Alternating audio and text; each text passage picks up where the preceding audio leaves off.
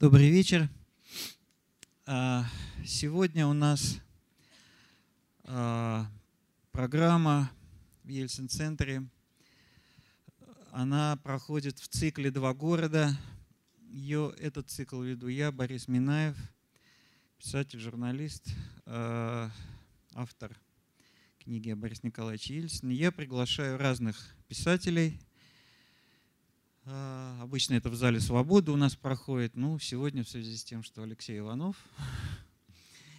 вот, чтобы все поместились с одной стороны, с другой стороны вот такая у нас, значит, чтобы вы нас лучше видели. Цикл этот посвящен тому, как человек себя чувствует в городе.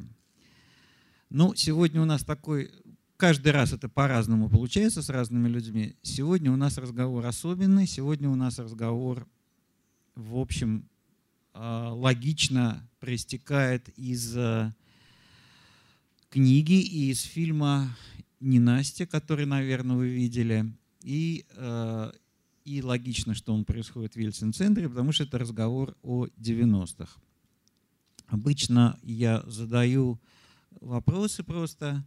А потом даю право вам задавать вопросы. То есть я думаю, что так же мы поступим и в этот раз. Где-то какое-то время мы поговорим, не знаю, примерно, может быть, минут тридцать-сорок. А потом вы будете задавать вопросы. Я думаю, вы пришли именно на Иванова, и вы хотите задать свой вопрос. Вот. Я сначала поговорю так вообще, философски, а потом чуть-чуть более конкретно про фильм. А может, это у нас…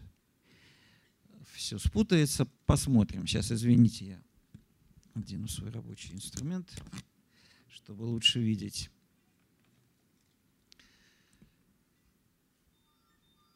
Алексей, вот у меня на столике лежит ваша книга «Йобург» о городе, о нашем,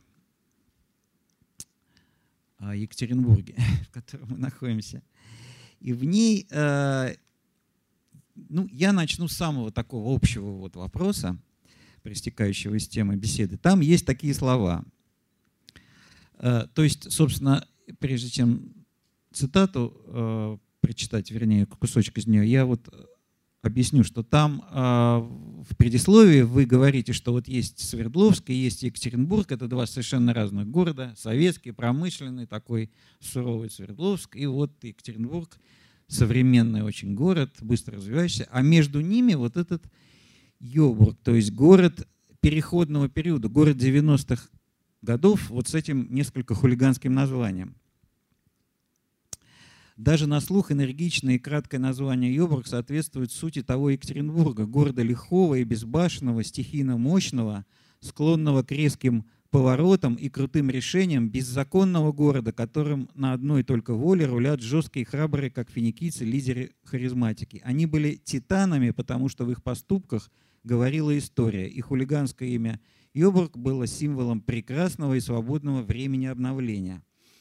И вот, когда я закончил смотреть, безусловно, талантливый сериал «Ненастье», и с интересом стал слушать э, программу российского телевидения, посвящ... как, как бы, которая отталкивалась от этого. И там, э, оказывается, канал «Россия» представил сериал как обличение лихих девяностых, а если еще точнее, вот то, что они сказали тогда, как портрет времени, которое не должно повториться. И мне показалось, что эта концепция соответствует э, э, режиссерской концепции Сергея Урсу... Урсуляка.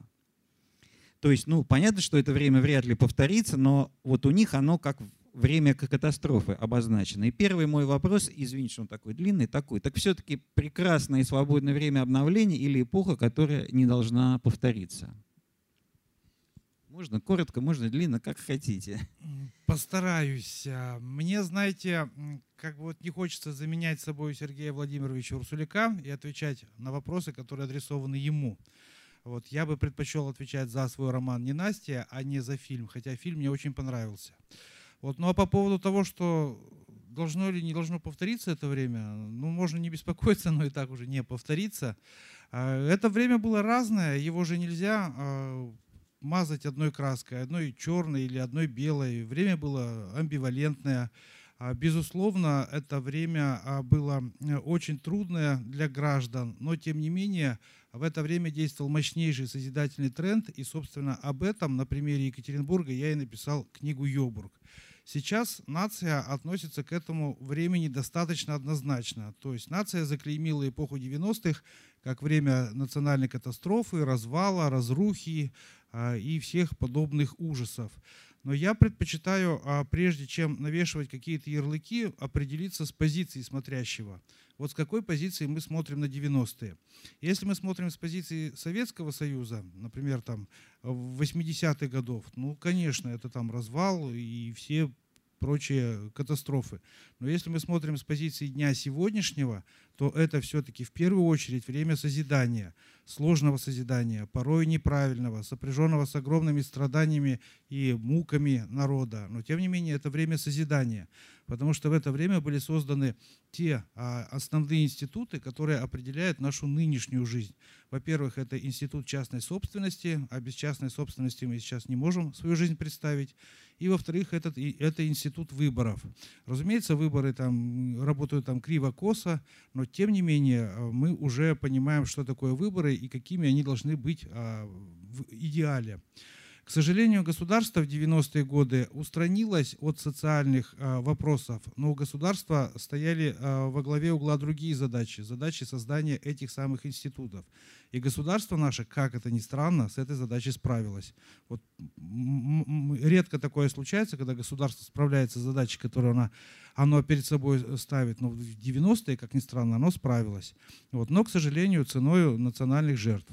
Вот, в принципе, конечно, я могу говорить о девяностых много, но я предпочитаю видеть в них не только черную, но и светлую сторону. И если мы говорим с позиции дня сегодняшнего, надо все-таки помнить, что это наше прошлое, которое определяет нашу современную жизнь. И оплевывать собственное прошлое – это уже как бы не очень хорошо. Спасибо.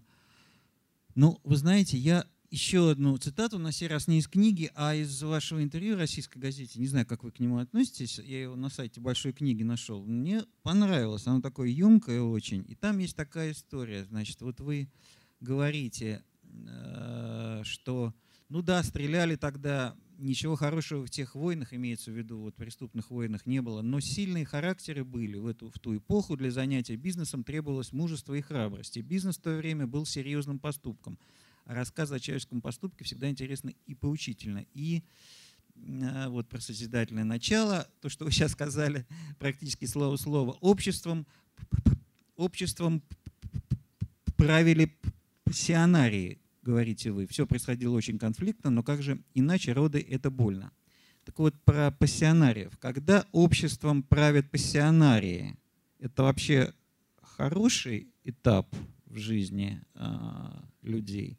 Хороший этап в истории, когда обществом правят пассионарии. Или все-таки обществом должны управлять, ну, такие бюрократы, у которых все в порядке с адекватностью? Тут мой ответ однозначный. Это время плохое. Обществом не должны править пассионарии. Пусть лучше обществом правят бюрократы, но только чтобы они были подконтрольны и э, подчинялись закону. Конечно, когда обществом правят пассионарии, это время плохое, время тяжелое.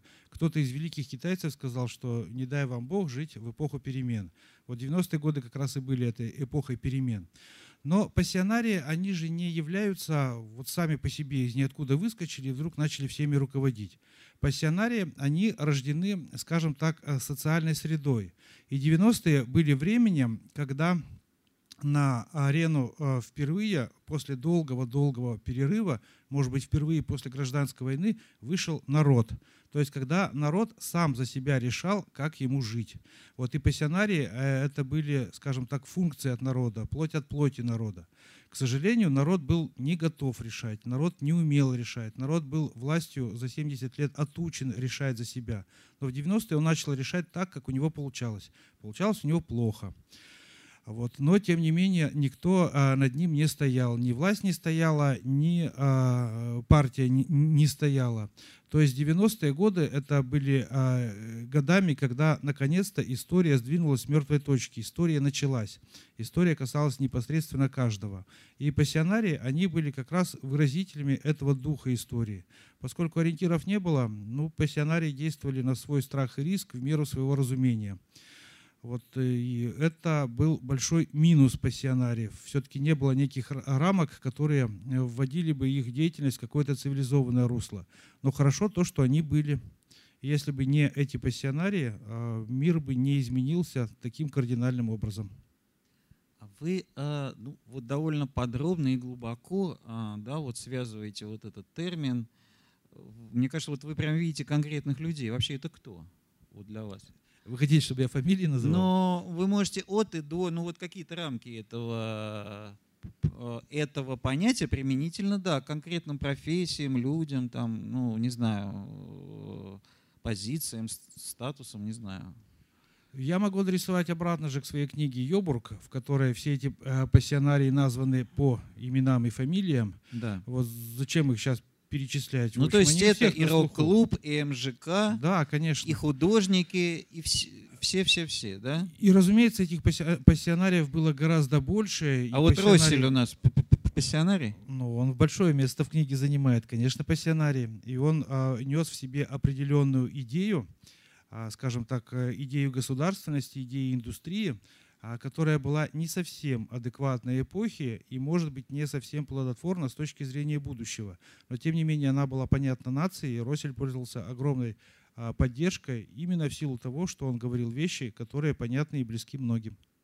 То есть он был не просто чиновник, который пришелся к своему времени, а он нес в себе какую-то идею, да? Да. Вот идею региональной независимости, регионального подъема какого-то или какую? Вы знаете, что вы имеете в виду под региональной независимостью? Нет, ну вот вы сказали, что у него была какая-то идея, да? У Роселя была идея индустриального развития. Она, скажем так, сомнительна с той точки зрения, что мы все-таки идем к постиндустриальному обществу, а не к индустриальному. Но, тем не менее, она была понятна тем людям, которые населяли Екатеринбург еще восьмидесятых годов, которые считали Екатеринбург в первую очередь индустриальным городом. И эти люди поддерживали Роселя. Может быть, Росель бы не остановился на индустриализме, а прошел бы и дальше. Но он дошел до туда, докуда смог дойти. Эта идея, она по-прежнему актуальна для уральского культурного пространства. Вот. И Росель ну, навсегда остался знаменем этой идеи. А то, что самостоятельность, самостоятельность может быть разная. Может быть самостоятельность в виде Уральской республики, вот такого а, полумифического проекта. А может быть самостоятельность в виде полноценного государственного федерализма, где регионы сами за себя принимают решения, ну, в том числе, разумеется, и Свердловская область сама за себя решает.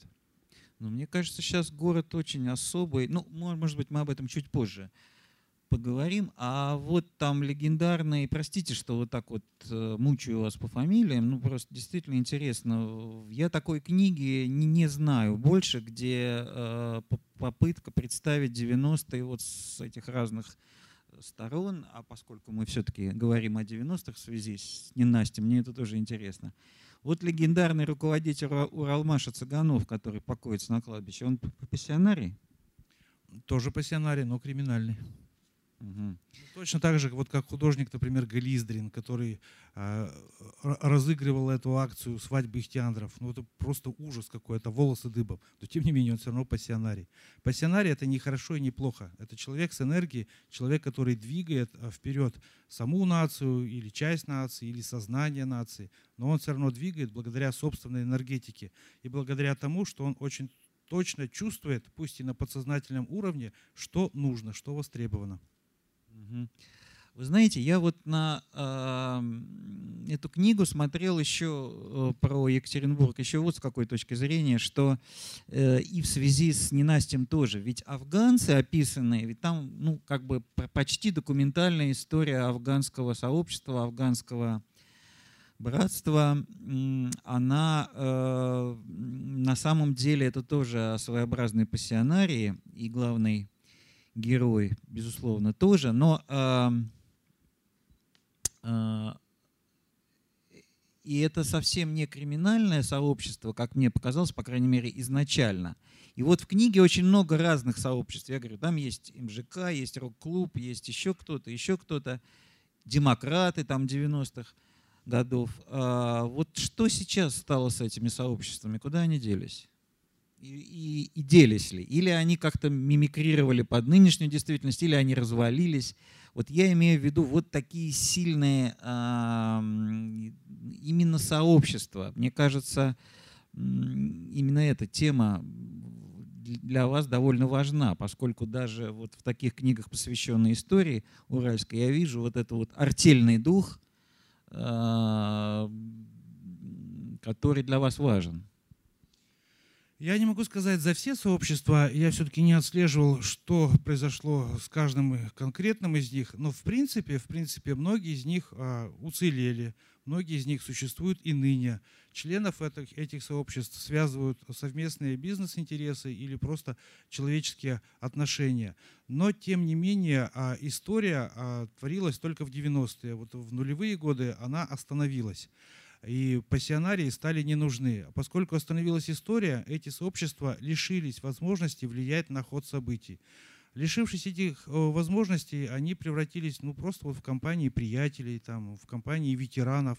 Но, тем не менее, в них уже нету созидательного духа. Не потому, что сами они стали хуже, там, или люди как-то там, не знаю, там, опустились, оскотинились. Нет, история остановилась. Поэтому и сообщества оказались бессильны. Угу.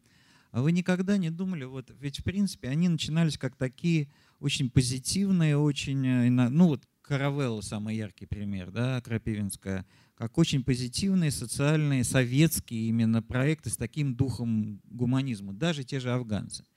Вот, несмотря на их все там страшные комплексы и э, трагичность некоторую. А что бы было, если бы советская власть как бы так вот качнулась, но вернулась обратно? Что бы стало? То есть они просто остались бы такими одноклассниками, да, и, в общем, или как? Ну, я не знаю, я не знаю. На такой вопрос вообще, наверное, невозможно ответить. Какие-то из этих сообществ, наверное, были распущены, кто-то, может быть, даже и посажен, какие-то продолжили свое существование. Это дело индивидуальное. Но что, собственно, гадать? Все равно ведь так не произошло. Так что все эти вопросы — это просто ну да, что бы было, если бы, да, да, да. Тут, конечно, мы много можем таких развилок историй. Еще вот парочка, наверное, вот таких философских вопросов. Очень интересно, вы говорите в интервью вот о чем.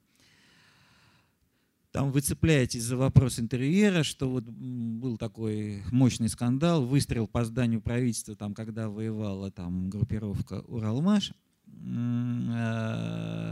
И вы пишете, с одной, говорите, с одной стороны, это похоже на какую-то психологическую травму города, что они вот так часто вспоминают, с другой стороны, на затаенную гордость. У Екатеринбурга вообще оказывается много таких вот амбивалентных, амбивалентных брендов. Например, Ельцин, то ли хороший, то ли плохой, или Уральская республика, то ли сепаратизм, то ли подлинный федерализм, или история царской семьи, чудовищный расстрел, а потом вдруг непризнание царских останков. Вообще, что такое, вот мне очень интересно чуть поподробнее об этом, что такое амбивалентные герои? Они, мне кажется, они в книгах ваших всегда амбивалентный, но литература — это одно, а жизнь — это другое. В жизни амбивалентный вот такой персонаж, он какую роль играет? Я, пожалуй, начну с начала вашего вопроса, и пока я на него отвечу, я, скорее всего, забуду, забуду конец. А я вам подскажу. А вы мне подскажете. По поводу амбивалентности. У нас это вообще проблема, разумеется, не екатеринбургская, а общероссийская проблема российского менталитета. Почему-то мы вот этой амбивалентности не можем терпеть. Вообще нам нужна, во-первых, однозначность, во-вторых, вслед за приговором желательно сразу расстрел и вычеркивание из памяти. И мы не можем понять, что явление функционирует на разных информационных уровнях. И ну вот я приведу другой пример, скажем так, чтобы подойти к своей мысли с другой стороны. Вот есть город Чикаго. Вот есть бандит Аль Капоне, который, разумеется, ничего хорошего не творил, который получил по заслугам, там, помер, сгнив от сифилиса и так далее. Но, тем не менее, Аль Капоне – это бренд Чикаго. И очень многие люди едут в Чикаго только для того, чтобы посмотреть там те кварталы, где хозяйничал Аль Капоне. Аль Капоне привлекает в Чикаго огромное количество туристов. Выпускается огромное количество и научной, и популярной литературы, и сувенирки, посвященные Аль Капоне. Это герой поп-культуры, ну и так далее. То есть Аль Капоне зарабатывает деньги для Чикаго. Никто не говорит, что Аль Капоне хороший.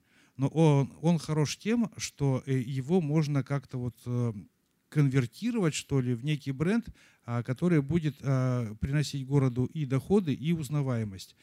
И вот такое отношение к вещам, мне кажется, более разумным, нежели у нас в России. То есть если вот у нас есть какое-либо явление, и мы это явление признаем плохим, то мы это явление не только искореняем, мы из памяти его выбрасываем и уже никак больше не используем во благо города. Вот Екатеринбург, кстати, в каком-то смысле отходит от этой классической российской традиции вот с расстрелом царской семьи. То есть расстрел царской семьи превратился в бренд, который тоже приносит городу деньги. Хотя, разумеется, то, что на расстреле царской семьи город деньги зарабатывает, не означает, что город прощает это преступление. Просто в современном обществе вот так положено. И надо делать, ну, видеть разницу между этической оценкой события и возможностью коммерческого использования во благо всех горожан. И вот та амбивалентность, о которой мы с вами говорим, она почему-то всегда воспринимается как негатив.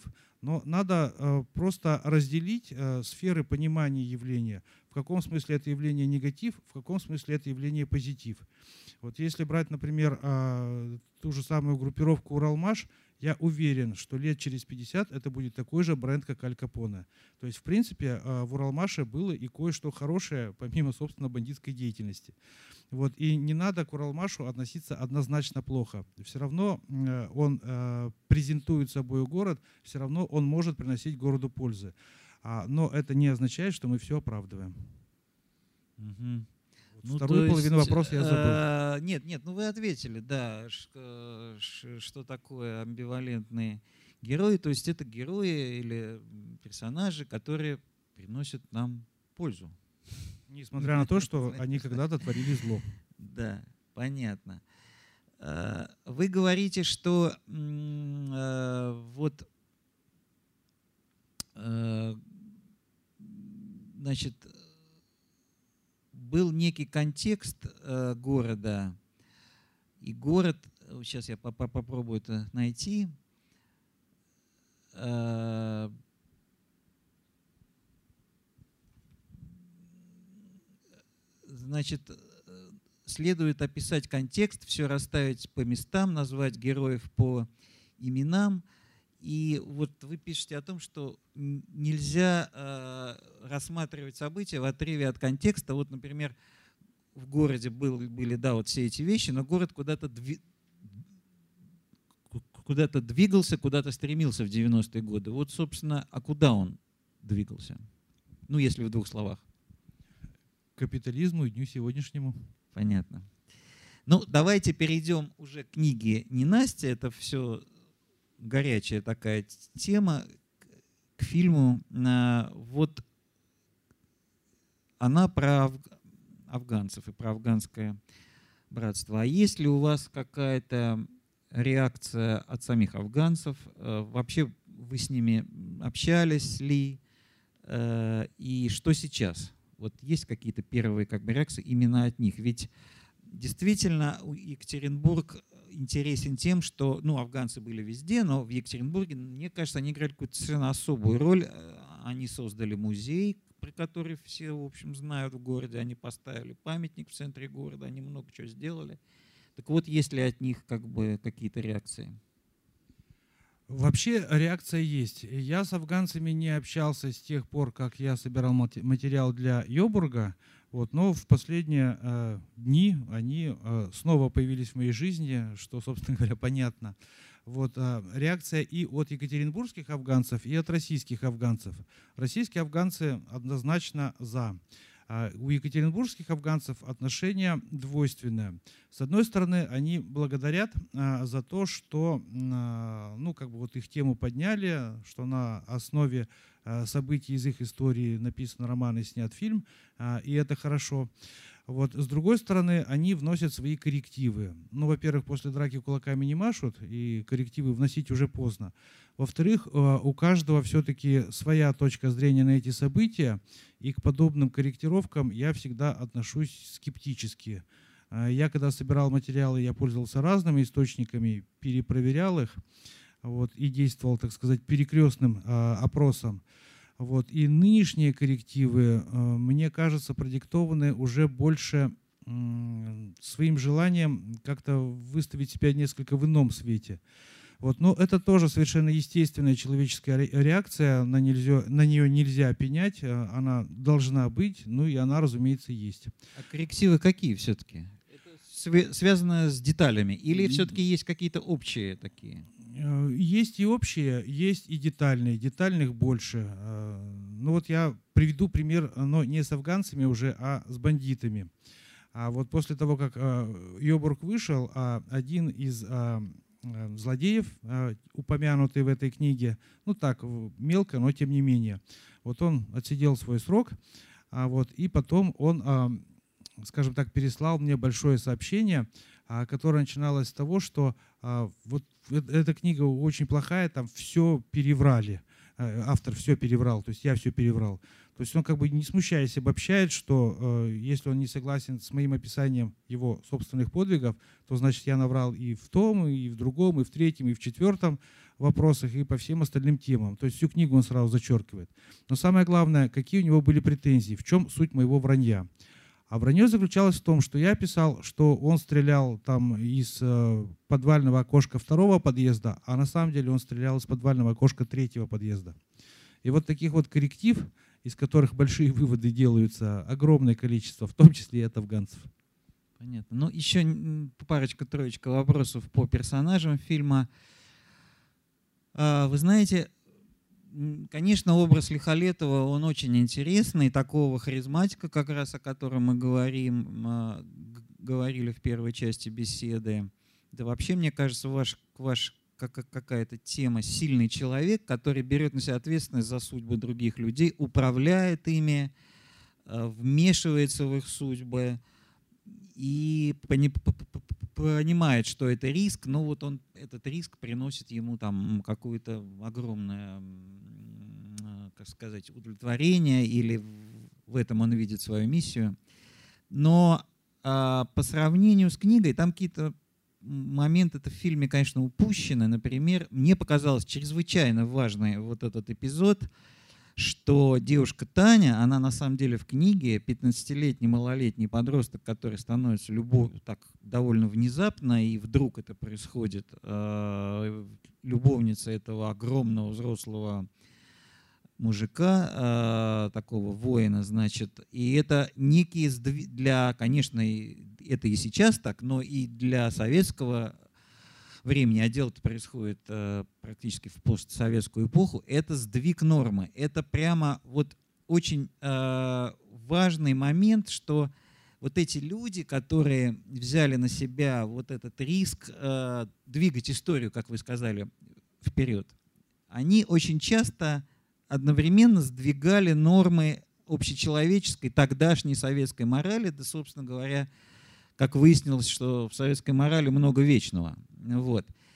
И именно в этом я вижу причину какой-то их дальнейшей трагедии. Вот, ну, я не буду сейчас приводить конкретные примеры, я просто знаю, ну, там, например, очень приличные, там, не знаю, там, директора школ, там, которые там сдавали в аренду, там, не знаю, спортзалы, помещения какие-то, вот начинали для того, чтобы помочь учителям, для того, чтобы учителям платить там деньги, условно говоря. То есть вот один сдвиг нормы, там еще другой, там третий. То есть, ну, многие люди, вот ваши героини, которые, я считаю, занимались совершенно нормальным делом. То есть, когда все развалилось, начали челночить, продавать э, вещи, которые привозили из, из-за рубежа. Ведь это обычный бизнес. Многие, ну, все-таки сделали себя на этом. Но, тем не менее, для них это тоже был сдвиг нормы. То есть они никогда не могли себя представить в эту роль. Но я бы не хотел, чтобы мы вот на этой торговле фиксировались.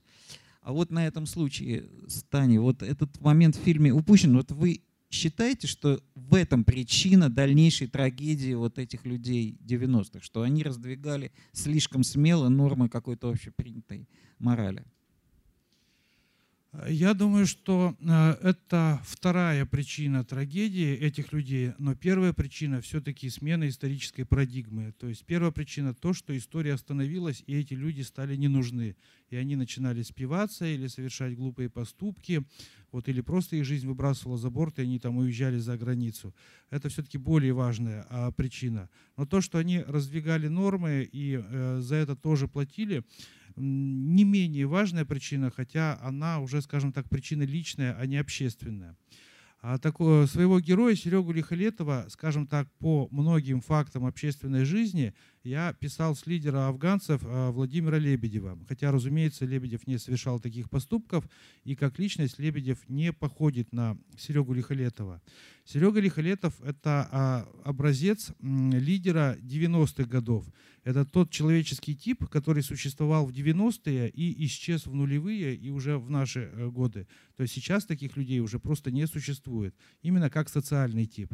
А Серега Лихолетов – это одновременно и альтруист, и там, общественный лидер, человек бескорыстный, человек честный. В то же время это абсолютно эгоцентрик, зацикленный только на себе и ради почитания, ради славы согласны на очень многие поступки. Вот это экстремист, это порой даже там авантюрист. Вот, но так, такое время было, что такие люди могли двигать за собою сообщество. Вот и Серега Лихолетов берет себе в любовнице вот эту вот девочку пятнадцатилетнюю по той же причине, по которой он делает и все остальное. Он испытывает границы реальности, он раздвигает эти границы, границы дозволенного, он дерзкий. Вот он дерзкий и в социальном смысле, и в личном смысле. Вот поэтому я и дал ему такую малолетнюю любовницу, для того, чтобы показать дерзость этого человека. Расстается со своей любовницей он по очень банальной причине, что она перестала быть пятнадцатилетней, перестала быть вызовом обществу, и она стала ему не нужна. И в этом никакой его личной трагедии, в общем, нет, потому что он ее не любил, и она ему была нужна только до тех пор, пока она шокировала всех остальных. Ну, э, дерзкие люди, они ведь могут быть не только харизматическими лидерами, они могут быть просто вот такими э, одиночками. Э, вообще они вам близки, вот когда вы такого человека в жизни видите, вы что испытываете? Ну, я испытываю некую робость, мало ли что он выкинет. Но такие люди должны быть. Должны быть, я не знаю, какие-нибудь зануды, которые все знают досконально и с которыми невозможно общаться. Должны быть краснобаи и а, там, короли компании, у которых, в общем, только хорошо подвешенный язык и больше ничего в голове нет. Должны быть такие дерзкие люди. Все должны быть. Еще один герой, который, мне кажется, тоже в книге, буквально, причем очень как-то лаконично, но описан гораздо глубже, чем э, это образ отца Тани Ярсаныча. Э, я напомню, он в прошлом спортсмен, тренер успешный. Вот, э, и, э, но в жизни он оказывается, в общем, таким довольно бездарным и жалким. И вы там пишете очень важную вещь, что э, у него произошел слом в девяностые. То есть он изначально человек слабый. Ну, бывают такие люди, но люди, которые знают, что они слабые, и знают свои слабости, они, как правило, с этим пытаются бороться или спрятать, ну, не знаю. Вот, мне это довольно близко и, по крайней мере, интересно. Значит, а он просто этого не знал. То есть по советским меркам он был успешный человек, он получал там какие-то спортивные грамоты, медали. Все у него было хорошо, зарплата, семья, жена, дочь, две, две значит, дочери, все, все, значит, отлично. И вдруг он обнаружил, что это все рассыпалось, и, конечно, он ненавидит это новое время, но вот то, что советская власть грубо говоря, советский строй, советская система жизни, я сейчас имею в виду не только политическую, а вообще как бы всю жизнь, она этих людей поддерживала, и она, можно было этим людям жить, вот просто подчиняясь определенным правилам, жить как бы нормально и хорошо, и они не ощущали вот этот, то есть им не нужно было, грубо говоря, брать что-то на себя, совершать какие-то смелые поступки, ну я так примитивно говорю. Значит, вот считаете ли вы, что, сейчас попробую сформулировать более точный вопрос э, про Ярсаныча, э, что э, вот этот синтезированный в вашей прозе такой стопроцентно советский человек, мне вот приходит в голову такая мысль, что, может быть, это время разрухи и победы грубой силы, оно было предопределено исторически, что вот, э, что таких людей было много, да? Что это был тип очень определенный. Люди, которые ничего сами не, не, не могли решить, не были сильными и, и не знали об этом. То есть в них культ, культ, культ, культивировалась эта слабость. Вот так бы я сформулировал. Затрудняюсь ответить. Это получится такое некое устное эссе по поводу э, литературного героя. Вот, ну, э, попробую его, ну, простите, так сказать, произнести. Вот. Ярсаныч, как персонаж, прототипа у него никакого не было, хотя таких людей я встречал в большом количестве в жизни. Ярсаныч — это вот как раз тот человек, который является и олицетворением ненастья. Что такое ненастье? В принципе, это самозакабаление. Это ситуация, когда человек сам себя загоняет в ловушку и не может из этой ловушки выйти. Ярсаныч, безусловно, человек слабый. Вот. Он а, находился в сильной позиции а, при советском строе, потому что действительно он был там успешный спортсмен, он был а, а, ну, в эту секцию возглавлял там, и так далее, пользовался уважением. А, вот, а, но а, падение его началось не с того, что рухнул Советский Союз и он утратил свой пост. Его внутреннее падение началось с того, что он не чувствовал время изначально. Вот он изначально не понимал, в каком мире он живет. Неважно, это советский или там постсоветский мир. Потому что после того, как советская система рухнула и все его спортивные секции были распущены, он получил очень хороший пост вот смотрителя этого спортивного зала, в котором занимаются афганцы. Ему было чем заняться. Он до определенной степени пользовался даже популярностью афганцев, которые в эту качалку ходили. Он получал неплохие деньги. Но он был страшно недоволен тем, что утратил прежние позиции, не понимая, что сейчас новое время, и новое время дало ему шанс.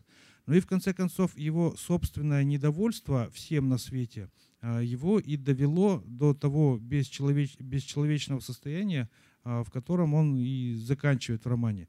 То есть этот человек, он начал расчеловечиваться потихоньку и в конце концов полностью утратил человеческий облик. Он стал жертвой ненастья. Но жертвой он стал не потому, что рухнул Советский Союз. Это человек, который изначально не чувствовал время.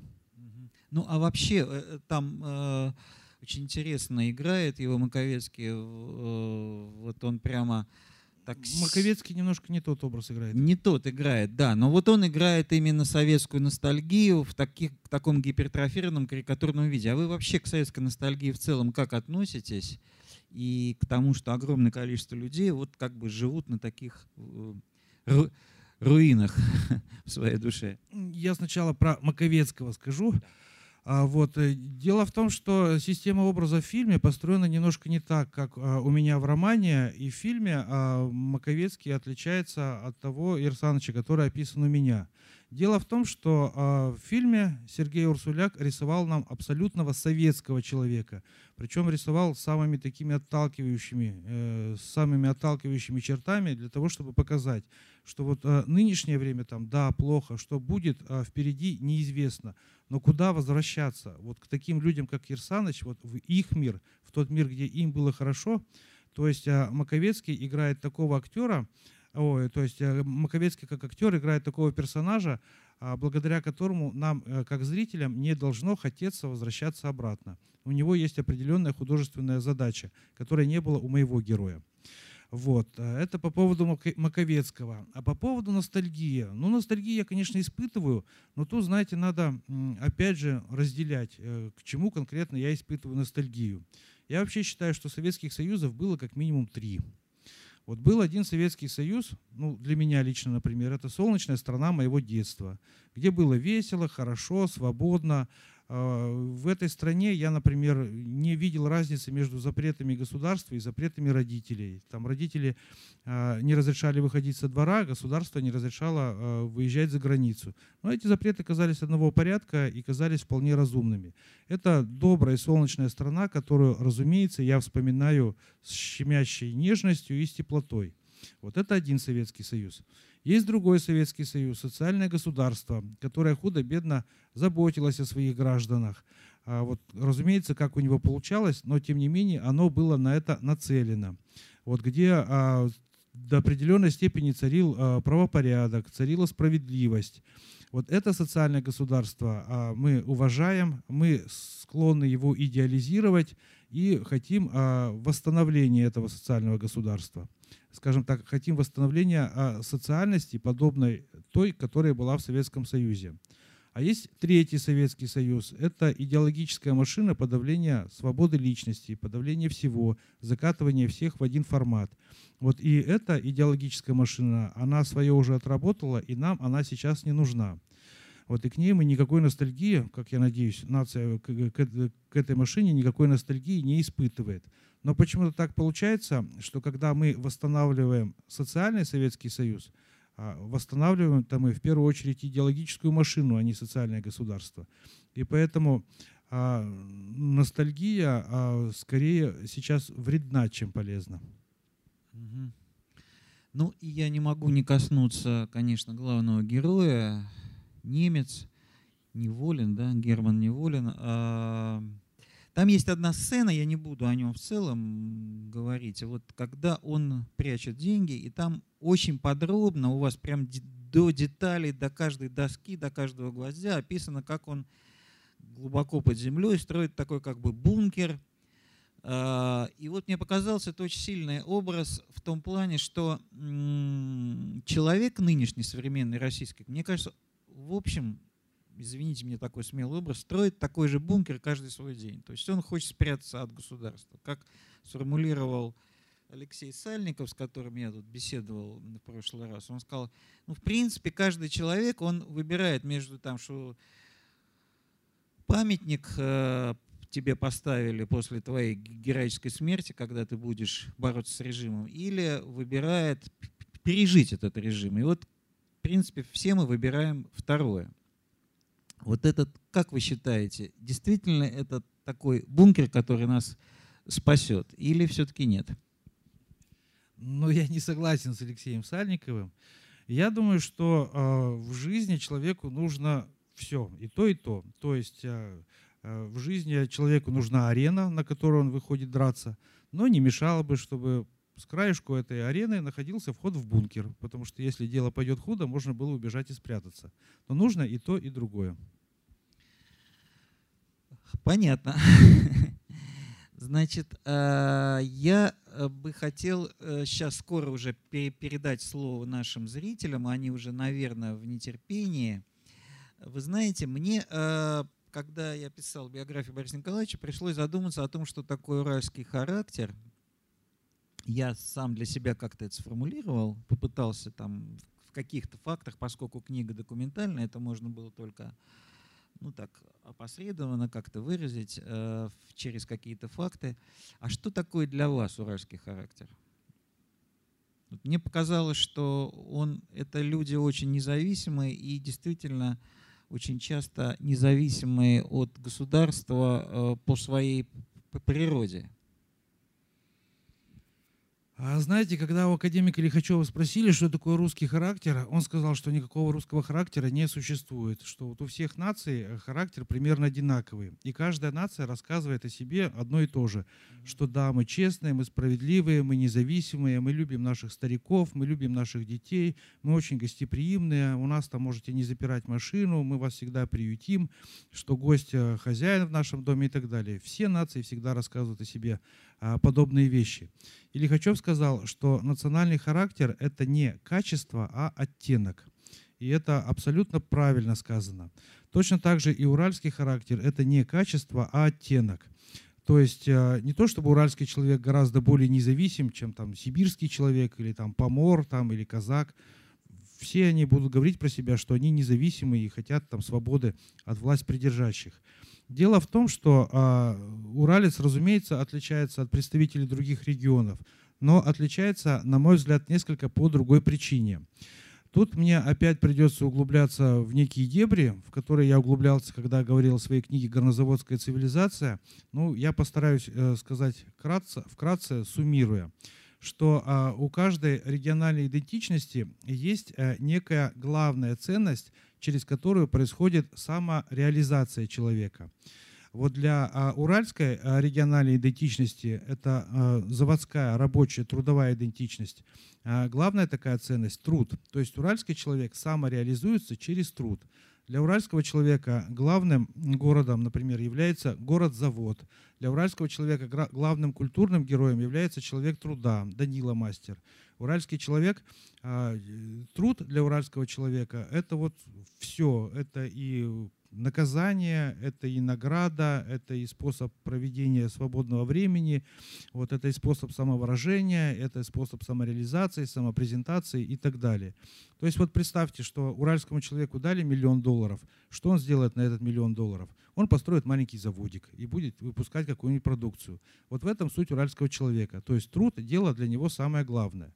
Есть, например, среднерусская, крестьянская идентичность. И для этой идентичности главная ценность – это власть и собственность. Вот. И а, главный, например, культурный герой среднерусской идентичности – это богатырь, который защищает крестьянскую общину, то есть защищает власть и собственность. И если, например, представителю крестьянской идентичности дать миллион долларов, что он сделает с этими деньгами? Вот. Он купит себе место в Думе или усадьбу, вот, а вовсе не построит заводик. То есть а, а, самореализация происходит вот через власть и через собственность, а не через труд, как на Урале.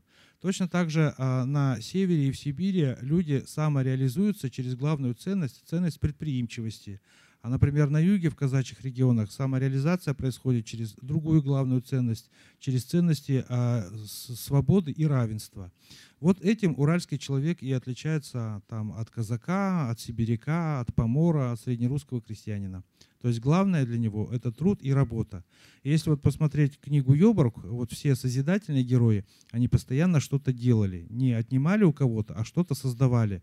То есть созидание – это главная жизненная стратегия уральского человека. Точнее, человека с уральским менталитетом. Ну, исчерпывающая штука. Чувствуется, вы об этом много думали и писали. Друзья, теперь ваша очередь. Друзья, пожалуйста, поднимайте руку, я к вам подойду. Первый был вопрос вот там. Сейчас я добегу.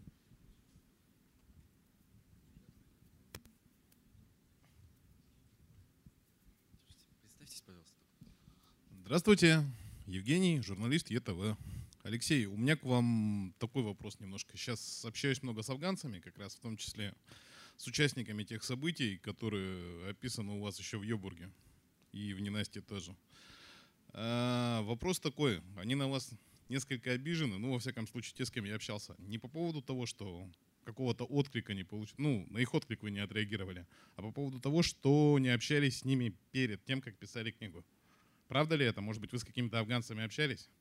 Это первый момент. И второй момент. Вам не кажется, что в фильме «Афганцы» Урсуляка афганцы выведены несколько карикатурно? Спасибо. А, так, опять же боюсь, что я забуду ваш второй вопрос, так что вы мне его напомните. Я напомню.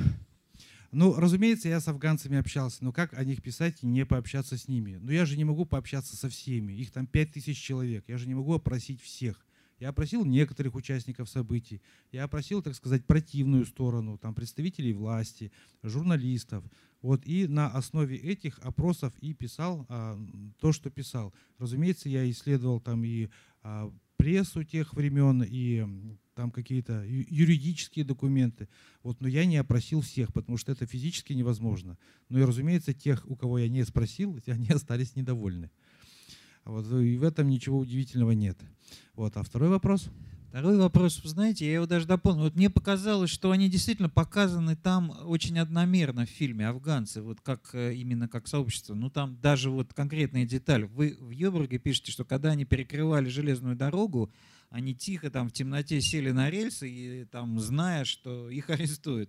А в фильме это как какая-то гражданская война там двадцатого года. То есть все пьяные, значит, арбузы разбивают головой. То есть они такая вольница, причем такая бандитская, такая бессмысленная. Вот. А ведь это же было не так. Но дело не в этом эпизоде, конечно, а в том, что мне тоже кажется, что вопрос в том, что они, обка... они показаны в фильме э, э, как, как, карикатурно. Как... Карикатурно, да. А, ну, я бы не сказал, что карикатурно, но несколько упрощенно по отношению к роману, наверное, да. Но опять же, это вопрос к Сергею Урсуляку, а не ко мне. Почему он решил показать их именно так? Вообще, роман э, гораздо жестче фильма, и сам Сергей Урсуляк об этом тоже говорил. В романе гораздо больше насилия, в романе гораздо больше, не знаю, там мата, точнее в фильме вообще его нету. Вот, а представить себе не матерящегося солдата, это, по-моему, невозможно. А в романе гораздо больше какого-то экстремизма, отчаяния. Я это говорю не для того, чтобы каким-то образом там принизить фильм. Нет, просто у нас разные художественные задачи были с Сергеем Владимировичем. Вот, и поэтому э, я могу отвечать только за своих афганцев. Вот адекватными они э, описаны у меня или неадекватными. А по отношению к фильму я могу высказывать только свое отношение. Да, мне бы хотелось, чтобы они были пожестче показаны. Но, тем не менее, э, как вот Урсуляк предпочел показать, так и показал. Да, сейчас, подождите микрофон. Представьте, пожалуйста. Здравствуйте, Алексей, Николай Богданов, Общественное движение «Республика». В своей книге «Йобург», которая сейчас обсуждается, вы дали положительную оценку сносу исторического здания пассажа в городе Екатеринбурге, строительства того, что горожане называют сундуком. Так ли было принципиально вообще давать оценку данному событию? Или для Заводовского и его товарища это было важно, чтобы в этой книге было отражено вами? И значит ли это, что вы, скажем, поддерживаете очередной вот проект по сносу очередного исторического здания тем же самым дуэтом? В данном случае я говорю о здании э, бывшего Уктузского аэропорта и сооружения там «Банана», то есть очередного вот такого циклопического сооружения на месте э, тех зданий, с которыми связаны э, наши теплые самые чувства, воспоминания, и в частности, ваши наверняка, как человека, который в нашем городе учился. Спасибо. Вы опять вынуждаете меня а, а, отзываться на животрепещущие вопросы, а мне бы не хотелось этого делать, потому что тогда разговор превратится в дискуссию журналистскую, которая здесь, мне кажется, ну, не место. Вот об этом надо дискутировать там на, на форумах или на страницах газет. Вот, а по поводу а, того, что сделали Заводовский с Погребинским, и называют не только сундуком, а там банями турецкого султана называют, да. Вот, но тут а, надо разбираться, скажем так, а, с документами.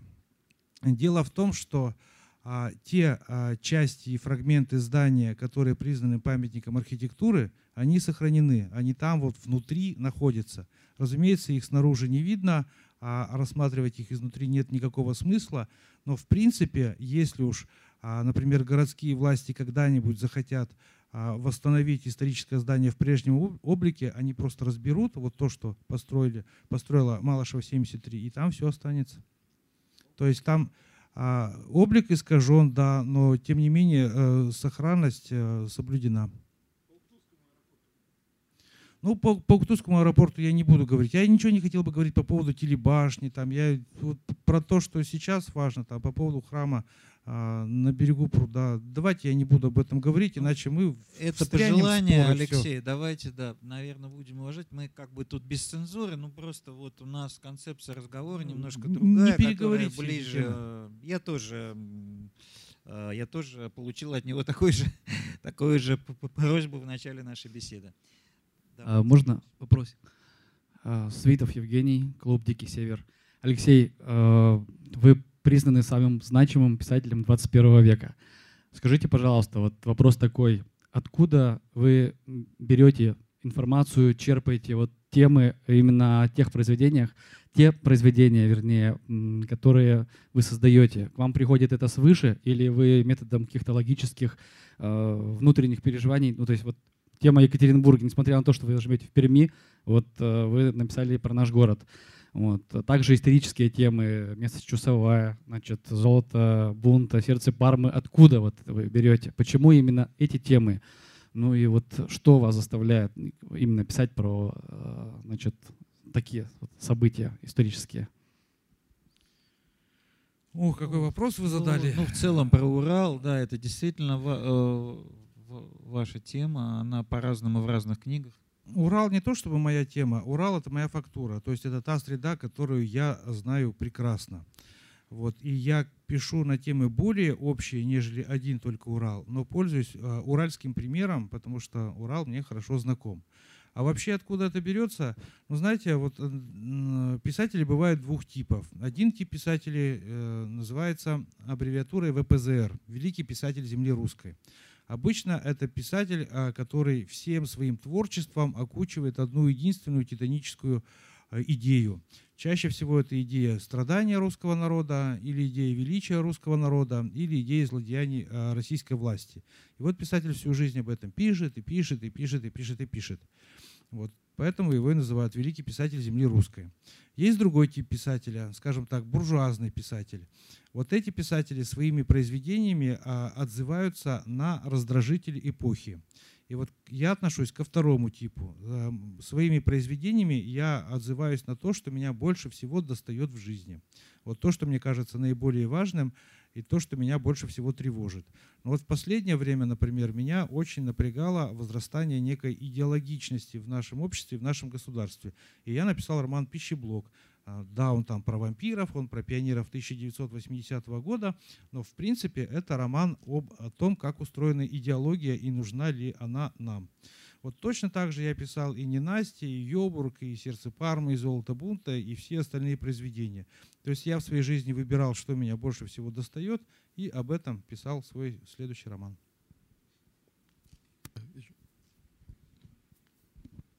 Здравствуйте, Семен, журналист «Ура.ру». Вы не стали говорить, что живете не в Перми, да? Вот молодой человек задал вопрос. Можете уточнить, действительно ли вы сейчас там проживаете, по какой причине? Вот. И второй вопрос. Сейчас вышел «Пищеблок», да, вышел сериал, готовится к съемкам площадка в Губахе, готовится к выходу «Тобол». Как вы себя чувствуете в связи с этим? Не знаю, есть ли у вас усталость от такого большого внимания, да? Или вы чувствуете себя прекрасно и думаете там вот о, о, следующей, о следующих работах, как бы, ну, в таком здоровом ключе? Спасибо. Проблема второго вопроса. Я забыл первый. Первый вопрос. Мне кажется, вы довольно давно уже живете в, а. в Перми, и это все знают. Слушайте, ну мы живем в двадцать первом веке. Ну какая разница, где живет человек? В Перми, в Екатеринбурге, в Москве, за границей, в Новосибирске, в Урюпинске. Я живу там, где мне удобно работать. Когда я писал «Тобол», я преимущественно жил в Тюмени и Тобольске. Когда я писал «Йобург», я жил в Екатеринбурге. Вот сейчас я писал «Пищеблок», и я уже не скажу, где я жил, вот, но не в городе Самаре, то есть не в Куйбышеве. Это никакого а, значения не имеет, где человек живет. И на такие вопросы я ну, не люблю отвечать, потому что а что вам даст мой ответ? Ну, предположим, не знаю, я живу в Ницце. И что? Не расслышал. Что Иванов живет в Ницце?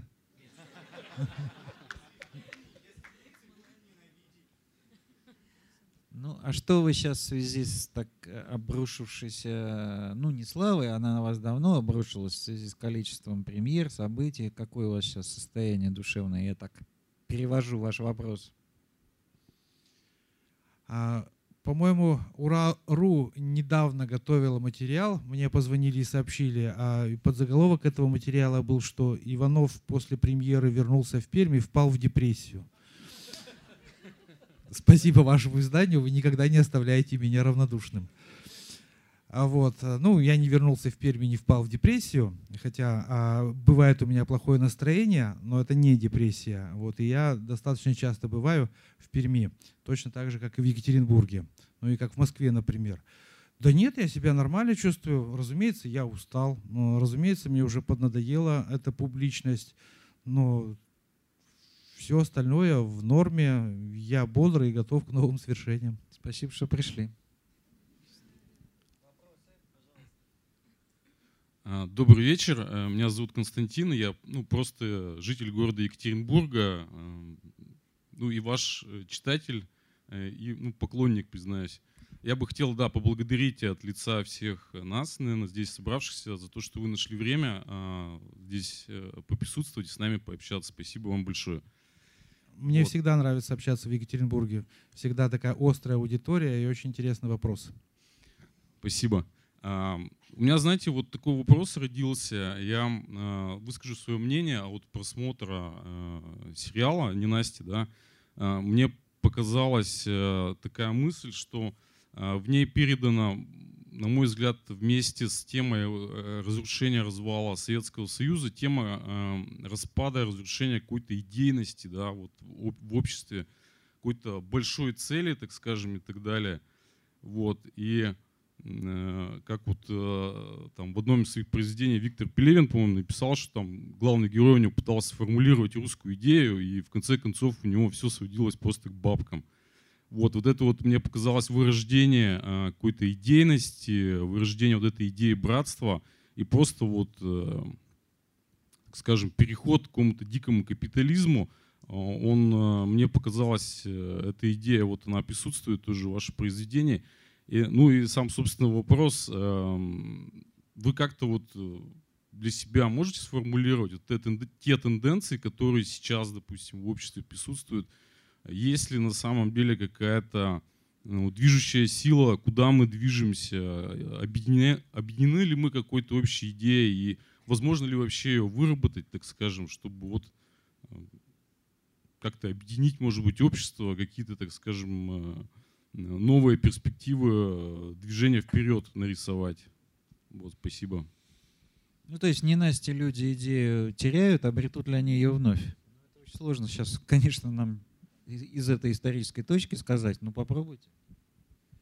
Да, действительно. Мне нравится, как сказал Иван Охлобыстин. Он сказал, что русская национальная идея — это мешать всем остальным национальным идеям. Вот. Точно сказано, хотя и обидно. Вот. Я не думаю, что вообще нужно иметь какую-то национальную идею. Я считаю, что иметь национальную идею — это немножко неправильно. А вот, э, я считаю, что нужно жить по принципу «пусть расцветают все цветы».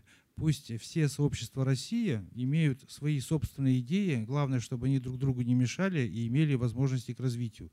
Пусть там крестьяне имеют свою идею, рабочие имеют свою идею, филателисты свою идею, собаководы свою идею, чеченцы свою идею, а якуты свою идею. Вот пусть у всех будет свое, и пусть они друг другу не мешают. И это главная задача России как сложного, мультикультурного, поликонфессионального и многоукладного государства. И говорить о какой-то единой национальной идее в такой сложно устроенной стране, ну это просто культурное преступление. Я об этом писал а, книгу «Вилы», а, когда рассказывал о пугачевщине, ну, разумеется, на примере восемнадцатого века, но с тех пор, в общем, ничего не изменилось, что нету такой идеи, которая могла бы быть равно привлекательной для всех. И вот эта идея, точнее, идея есть такая только одна, это идея империи. Вот, а суть империи в том, что она каждого притесняет по-своему, каждого лишает чего-то своего. Поэтому тот, кто пытается восстать против империи, получается, что он восстает против своего соседа. Вот. И идея империи — это все равно идея насилия. И всегда, когда мы начинаем говорить о некой общей национальной идее, рано или поздно мы скатываемся к идее тоталитарного государства, и всех, чтобы все были подчинены одной общей цели. Я не думаю, что эта идея была, скажем так, в позднем Советском Союзе. Я не думаю, что люди восьмидесятого года, советские люди, думали о том, что вот мы живем ради того, чтобы строить коммунизм, мы строители коммунизма. Никто не думал уже тогда про коммунизм. Я себя отлично помню в том возрасте, помню своих родителей. То есть никакой общей национальной идеи в Советском Союзе на пороге его краха не существовало. Может быть, поэтому Советский Союз и рухнул. И в том же романе «Ненастье» я показываю эволюции одной, скажем так, частной идеи, но тем не менее. Это та идея, которая объединяла ветеранов Афганистана. Сначала это была идея афганского братства, сформулированная Серегой Лихолетовым. Заключалась она в том, что мы все братья по Афгану, братья друг друга не кинут, поэтому мы можем делать какие-то дела, что-то созидать, потому что нам есть на кого опереться. В любом сообществе у нас есть своя пятая колонна. То есть есть менты афганцы, есть бандиты афганцы, есть политики афганцы. Вот они нас всегда поддержат. Это была идея Лихолетова, и она превращала Союз ветеранов Афганистана в общественную организацию. Потом на смену Лихолетову пришел новый лидер, принес новую идею. Этот лидер был Егор Быченко, и он принес идею, что мы солдаты, мы армия, поэтому мы сильнее всех, и мы все нагнем, всех нагнем. Союз ветеранов превратился в криминальную группировку и действовал только насилием. Вслед за Быченко пришел третий лидер Каиржан Гайдаржи, и он принес третью идею, что мы афганцы, мы ветераны, мы, значит, пострадали за родину, нам все должны, мы должны выкруживать свои долги.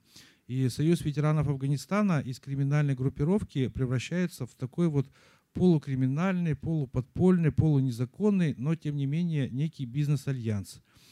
Вот. Потом приходит следующий лидер, полковник Щебетовский, у него следующая идея, что все принадлежит мне, а вам только объедки с моего стола.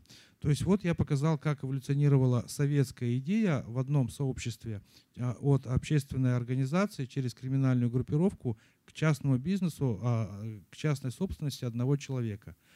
Вот я уже как бы долго говорю на тему этой идеи. Ну, я вернусь к тому, с чего начал. В общем, я считаю, что национальной идеи быть не должно. Вопросы? Алексей, Александр, зритель и читатель, скажите, пожалуйста, как строилось ваше сотрудничество со съемочной группой? Прислушивались ли к вашим замечаниям? Как-то принимали ли ваши советы? Давали ли вы добро на какие-то конкретные творческие решения кинематографистов? Или вы просто передали права режиссеру или каналу «Россия», и вот на этом все закончилось? Спасибо. А вы имеете в виду ситуацию с Ненастьем? Ненастьем, да. А вообще писатель в кинематографе может участвовать в двух ролях. Первая роль – это когда ты автор сценария. Вот если ты автор сценария, значит, ты соавтор фильма, ты несешь ответственность за конечный продукт, ты имеешь право голоса, и ты должен отстаивать свое видение. Как автор сценария я не боюсь никаких конфликтов и всегда, скажем так, зарубаюсь за свое понимание истории. Вот так, например, случалось и в случае фильма «Царь», и в фильме «Тобол», где я до такой степени рассорился с режиссером, что даже снял свое имя с титров. Вот. Но это та ситуация, когда я автор сценария. Когда я просто а, передаю права на экранизацию, я уже не автор сценария и, разумеется, не а, режиссер. Я не соавтор фильма. Я за фильм ответственности не несу. За, не, за него несет ответственность сам режиссер.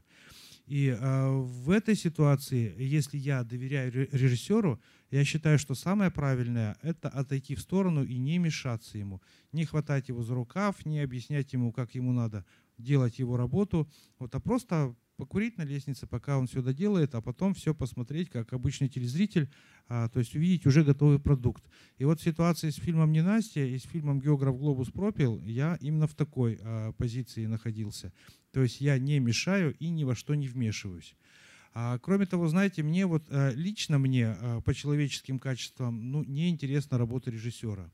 Мне интересно, не интересно смотреть, как он выстраивает кадры, дрессирует актеров, там, устанавливает там, свет, там, работает с камерой. Мне скучно.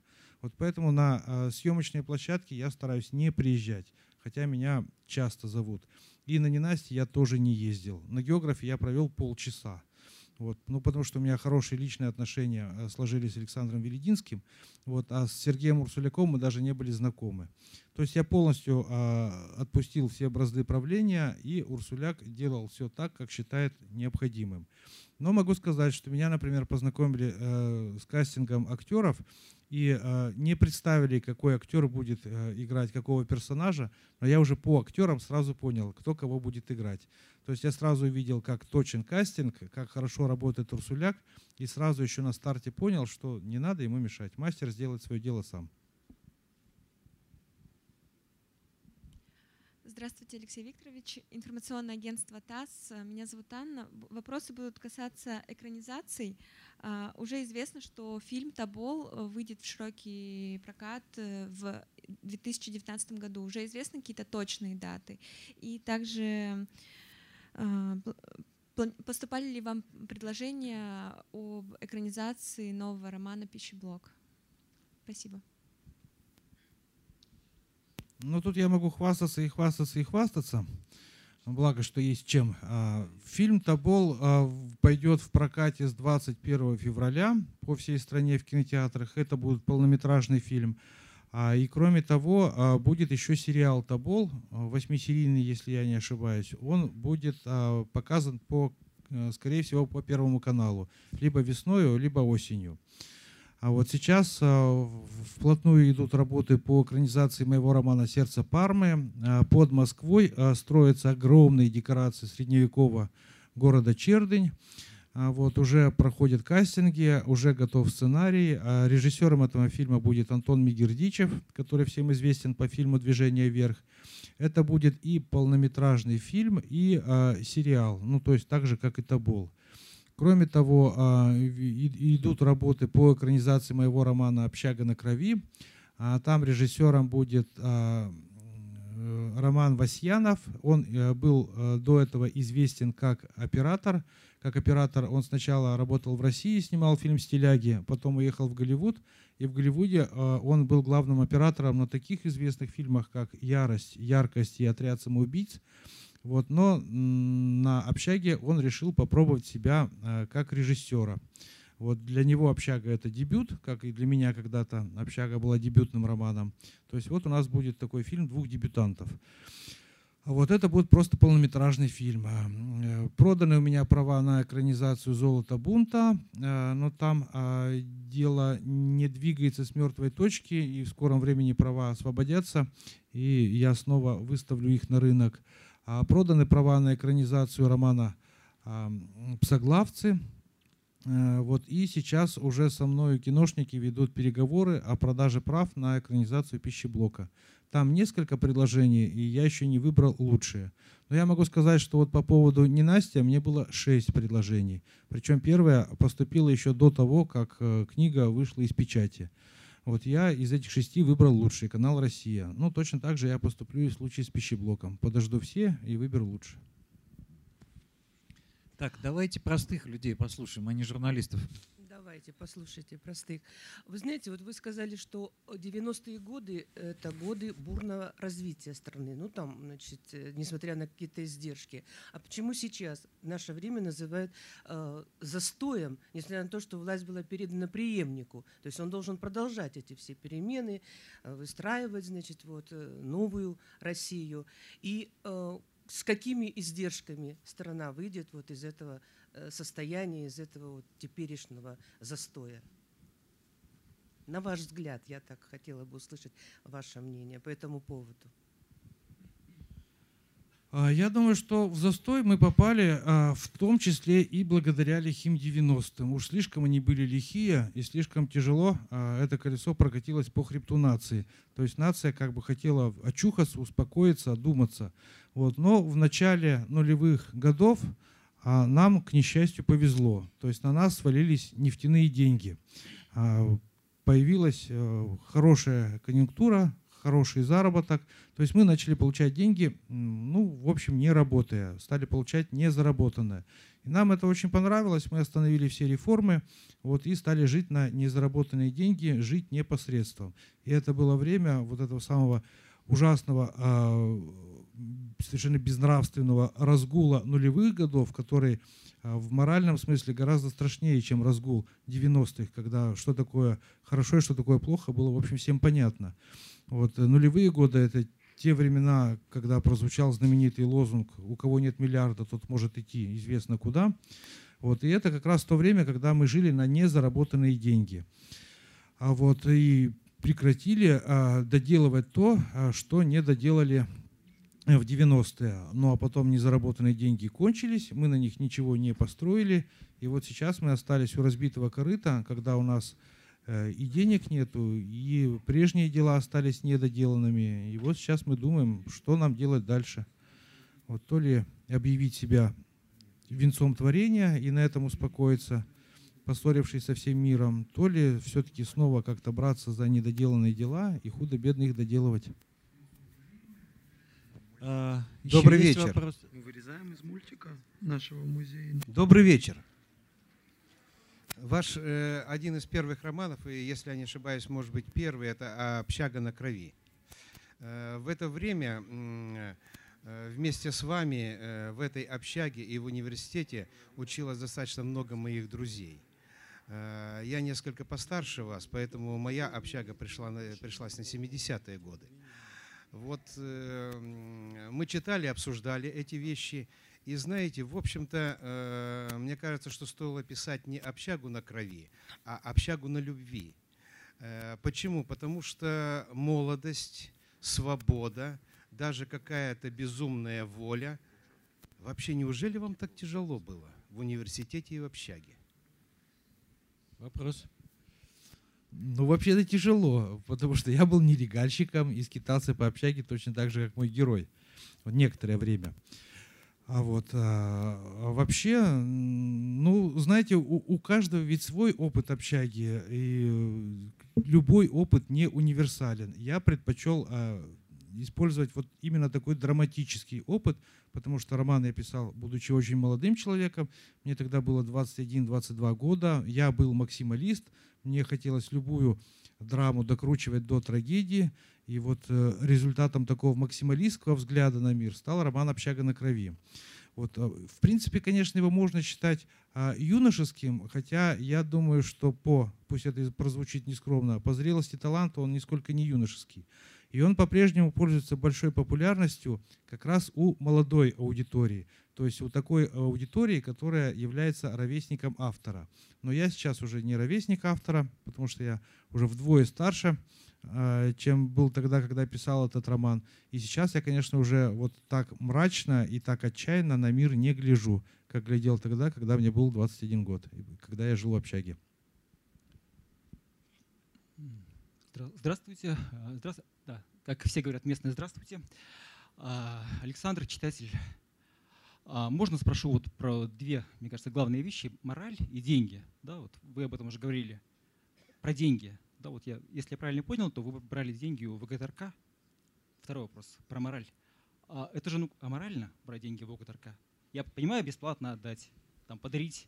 То есть, ну вот как это? Нет, нет ощущения. Вот молодые люди, наверное, меня понимают, да, что иметь дело с государственной пропагандой – это ну, самое, самое последнее, что можно делать.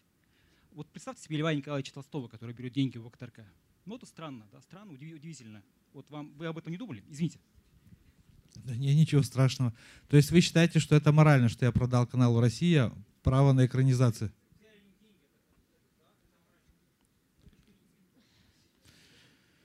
Ну, если обращаться к опыту бессмертного Льва Толстого, Лев Толстой тоже пользовался эксплуатацией труда крестьян. Вот, и, в общем, нельзя сказать, что он уж был такой а, филантроп.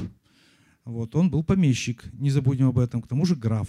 Вот, то есть сторонник аристократии, когда люди лишены естественного социального равенства. Но все это, конечно, просто слова и рассуждения.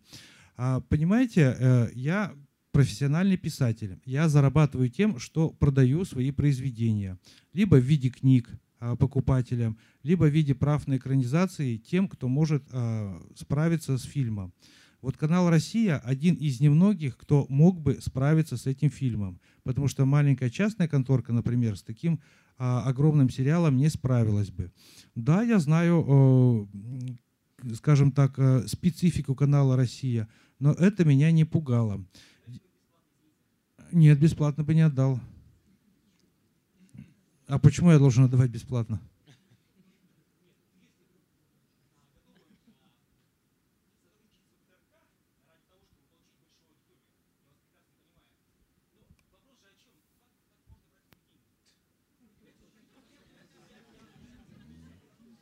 То есть вы хотите сказать, что деньги канала «Россия» облиты кровью, и людоед Иванов выдирал эти деньги из рук умирающих от голода сирот?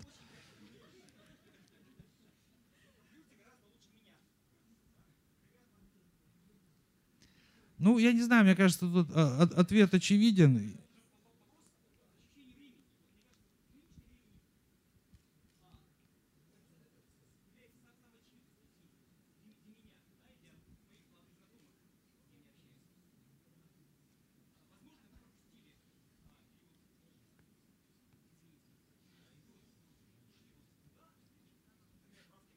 Простите, мне кажется, мы слишком задержались на одном вопросе, тем более, что ответ уже был получен. Если не ну, возражаете, перейдем да, к следующему. Алексей рассматривает поднятую вами проблему с точки зрения профессионала и профессионального писателя.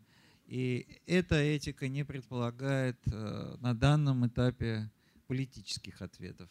Давайте. Я понял, что вы меня осуждаете. Я, скажем так, не... принимаю вашу оценку. В принципе, наверное, можно и осуждать.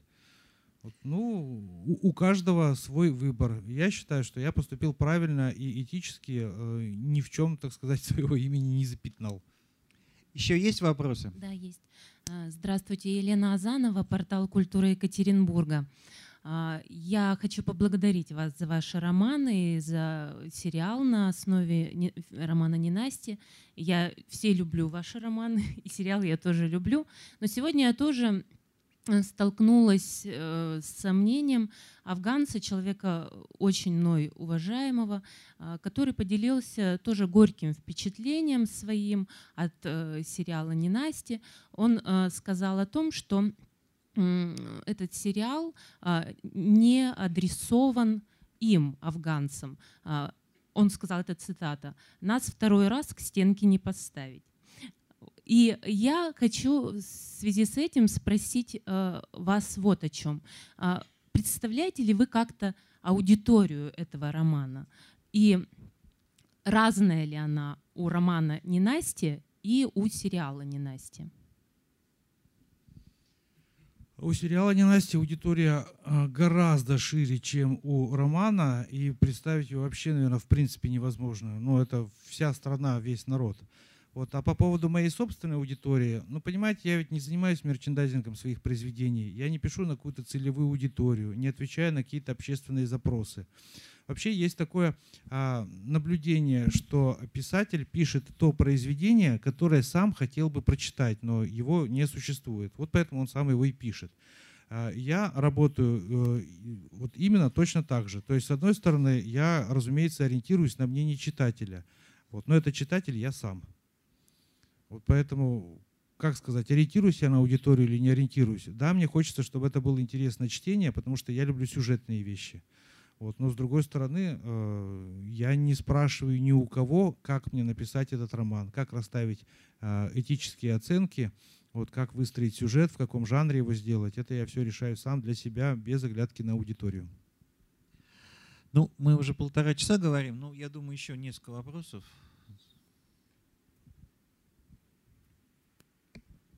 Здравствуйте, меня зовут Алена, я филолог.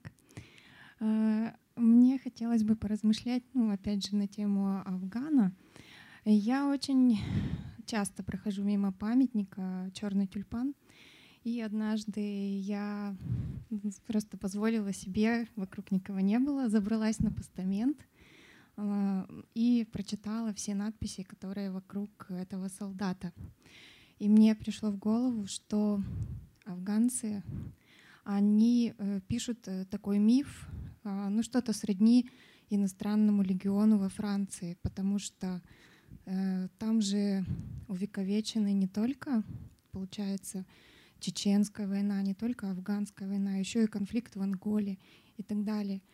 То есть видите ли вы, например, ну, такое развитие сюжета? Может быть, в эту парадигму мы включим и Сирию, и конфликт на Донбассе и так далее? Такой интересный вопрос. И такая точка зрения мне никогда в голову не приходила, и никто меня об этом никогда не спрашивал. Ну нет, я не думаю, что вот советского российского солдата можно уподобить солдату иностранного легиона. Все-таки а, российские солдаты не наемники. Причем слово «наемник» я говорю без негативных коннотаций. То есть они воюют не за деньги, а потому что их послали. И это во многом а, определяет и образ, и роль, и страдания а, русского солдата. Вот. А вообще по поводу э, того, что этот э, фильм не для афганцев, э, ну, чтобы вот э, это как-то прокомментировать, мне надо знать, а что э, афганцам самим хочется о себе услышать. Э, я считаю, что э, этот фильм э, для афганцев благо, потому что, во-первых, э, оно, э, фильм показывает их людьми с человеческими страданиями, с человеческими ошибками. Вот, и вообще со всем человеческим. Да, быть может, они там порой показаны там, болванами, дураками, хулиганами э, там, или даже бандитами, но тем не менее зритель видит, что это люди, э, люди страдающие, люди, у которых есть сердце. Мне вот, например, в этом фильме очень нравится сцена, э, когда э, автобус везет афганских жен на заселение в дома на Сцепе. Ну, вы все понимаете, что име, имелись в виду дома на Таганской. Вот там играет прекрасная музыка, едет этот автобус, наполненный там прекрасными женщинами с детьми. Понятно же, что это символ ковчега, символ новой жизни. Вот когда эти символы воплощаются на материале афганцев, это уже включает афганцев, скажем так, в общечеловеческую парадигму. Не выделяет из состава народа, если можно так сказать, а говорит, что вы плоть от плоти, вы наши, мы такие же, как вы, и мы вам сочувствуем. И даже если афганцам этот фильм не понравился, хотя, мне кажется, многим он понравился, тем не менее этот фильм афганского солдата делает ближе к, ну, к другим русским людям, чем было до фильма. Ну, давайте еще один вопрос, или парочку, или один. Если нет, я задам последний. Вы знаете, Алексей, спасибо вам, во-первых, за этот очень откровенный разговор. Вот. Я бы все-таки хотел вернуться к началу и спросить вас. Вот мне показалось все-таки, что вы смотрите на девяностые, ну вот так, как мы с вами сегодня говорили, одним образом, режиссер смотрит совсем иначе. И в частности, вот ему ставили вину, ну, некоторые комментаторы, что время даже перенесено из две тысячи восьмого в тысяча девятьсот девяносто девятый год, когда все заканчивается, как бы эпоха отрубается, все плохое остается в девяностых. То есть нет ли в этом все-таки противоречия, что вы с ним по-разному смотрите на девяностые годы? И ощущаете ли вы его в фильме? Я думаю, что мы с Сергеем Владимировичем действительно смотрим по-разному на девяностые годы. Но а, разница в, между фильмом и романом объясняется не этим. Дело в том, что и у фильма, и у романа разные художественные задачи. Я писал не только о девяностых годах, я писал о ситуации ненастья, которая в российской истории не прекращается. Поэтому у меня действие начинается еще во времена Советского Союза, а заканчивается в две тысячи восьмом году, то есть уже в современной России. Вот. И девяностые годы — это только большая часть этого времени, но не все время. А под ненастьем я имею в виду вот это самое внутреннее закабаление, вот эти самые ловушки, в которые человек попадает и не может выйти из этих ловушек, пока не изменит самого себя. Даже не только человек, а целое общество. В романе я описываю два вида таких ловушек и даю несколько примеров. Один вид таких ловушек – это, скажем так, ловушки личные, человеческие. Вот, например, для Сереги Лихолетова такой ловушкой была афганская идея. И жить с этой идеей он уже не мог, когда вышел из тюрьмы. И отказаться от этой, от этой идеи он тоже не мог, и поэтому погиб. Вот для Танюши, например, такой ловушкой оказалась ее бездетность. Вот она и жизнь построить не могла, и ничего изменить в своей жизни не могла. И для нее выходом была только ситуация, когда она изменила саму себя, когда она начала жить для того, кто ее любит, вот, а не ради себя, а не ради своих страданий. Вот. Такой же ловушкой для Германа Неволина были деньги, которые он украл. Он и унести их с собой не мог, и бросить их тоже не мог. Ему нужно было только преодолеть самого себя, то после этого он мог уже вырваться из этой ловушки. Вот. И есть подобные ловушки, скажем так, социальные. Одна вот такая ловушка, я ее описываю в Афганистане, когда четыре солдатика прячутся в каменном развале. Они и уйти оттуда не могут, и оставаться им там тоже бессмысленно. Им надо как-то менять себя, менять ситуацию. Вот. Другая такая ловушка, вот эти самые дома, в которые заселились афганцы. И жить в этих домах невозможно, потому что там нету там, ни электричества, ни ордеров, там, ни больниц, ни садиков, ничего. Вот. И бросить эти дома они тоже не могут. Тоже надо как-то изменять себя для того, чтобы выйти из, из этой ловушки. И вот эти ловушки я и назвал, назвал ненастьем, внутренним закабалением. И все девяностые годы для всей страны и для всей нации были одной такой большой ловушкой. Ловушка беспредела. Можно ли жить по беспределу? И вот а, нации пришлось видоизменить себя, преодолеть саму себя, чтобы самой себе сказать, по беспределу жить нельзя. Вот. И а, только после этого нация вырвалась из девяностых, вырвалась из состояния ненастья. Вот тут дело уже, конечно, не в нефтяной конъюнктуре, там, не в приходе а, Владимира Путина, а в том, что вся нация пришла к выводу, что так жить нельзя. Вот. А по поводу а, мировосприятия девяностых у Сергея Владимировича Урсуляка, а, Урсуляк писал не то чтобы про девяностые, Урсуляк писал про переломную эпоху. Снимал. А, ой, конечно, снимал. А, про переломную эпоху в истории народа. До этого такой переломной эпохой была гражданская война и его фильм «Тихий Дон». И вот он а, примерно про гражданскую войну снял, но только в девяностые годы уже, а не там в семнадцатом-девятнадцатом годах. И он описывал, как протекает история. Он относился к этой истории эмоционально, скажем так, безоценочно. Он показывал, как история что-то принимает, что-то отвергает, кого-то возносит, кого-то роняет. Вот он описывал вот сам ход этой истории, саму кипящую лаву. А, э, скажем так, морально-нравственных или социальных оценок Урсуляк все-таки не давал. И, вот, и в этом разница между художественными задачами фильма и романа, моей и Урсуляка. Спасибо. Мы... Мы, по-моему, провели очень интересные эти полтора часа. По крайней мере, для меня очень насыщенно, очень довольно сложные понятия обсуждали. И в то же время получили большое удовольствие, как мне кажется. Спасибо вам всем большое. Спасибо за вопросы. Борис Дарианович, Борис Дарианович, скажите, что нас ждет в цикле «Два города»? Вы знаете, да, цикл «Два города» продолжается, и до конца года будет еще одна встреча, она будет посвящена городу Ленинграду, и назовем его так, и, Струга, и братьям Стругацким, их, то есть это образ Ленинграда и образ будущего в советской фантастике братьев Стругацких. Нашим гостем будет Борис Вишневский, исследователь творчества Стругацких и в то же время депутат Законодательного собрания Санкт-Петербурга, который много там за что борется, что отстаивает. Вам будет интересно, если вы перейдете к нам девятого декабря. Да? Еще раз спасибо, до свидания.